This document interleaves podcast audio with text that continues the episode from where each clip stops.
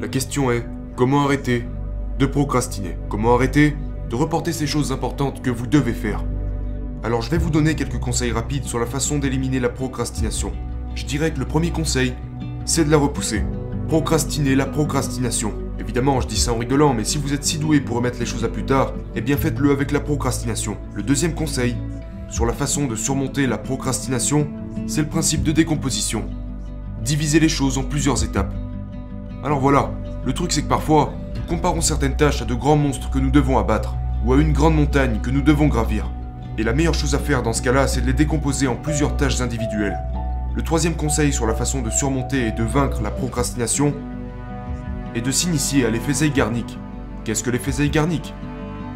Eh bien en gros, il y avait cette psychiatre, le docteur Zeigarnik. Elle était en Europe, dans un café, et elle a remarqué que les serveurs se souvenaient des commandes de tout le monde. Avez-vous déjà vu quelqu'un comme ça dans un restaurant? Quelqu'un qui se souvient de toutes les commandes, juste en utilisant sa mémoire. Elle voulait savoir comment c'était possible et elle a appelé ça l'effet Zeigarnik.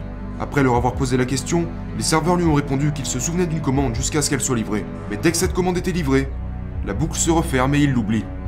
Maintenant, comment appliquer cela à votre vie?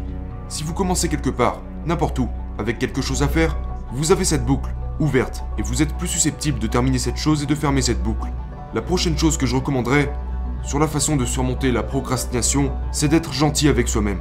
Maintenant, qu'est-ce que j'entends par être gentil avec soi-même? Eh bien, des études sur l'autocompassion ont révélé quelque chose d'intéressant. Lorsque vous êtes dur avec vous-même, que vous vous reprochez de ne pas avoir fait de sport, de ne pas avoir écrit dans votre journal, de ne pas avoir médité tel jour, quoi que vous n'ayez pas fait, vous pensez peut-être qu'en vous le reprochant, ça vous aidera à le faire la prochaine fois, et à être plus motivé à le faire. Mais en fait, ça crée l'effet inverse. Lorsque vous êtes gentil avec vous-même, que vous faites preuve de compassion envers vous-même, vous serez plus susceptible de faire cette tâche à l'avenir. Et le dernier conseil que je recommanderais est de vraiment vous mettre à l'écoute de votre pourquoi. L'un de mes livres préférés est un livre intitulé Commencez par pourquoi de Simon Sinek. Et je crois vraiment qu'il y a une formule qui pourrait vous aider si vous n'arrivez pas à faire les choses que vous devez faire. Je l'appelle le H au cube. Ça part de votre tête jusqu'à votre cœur en passant par vos mains.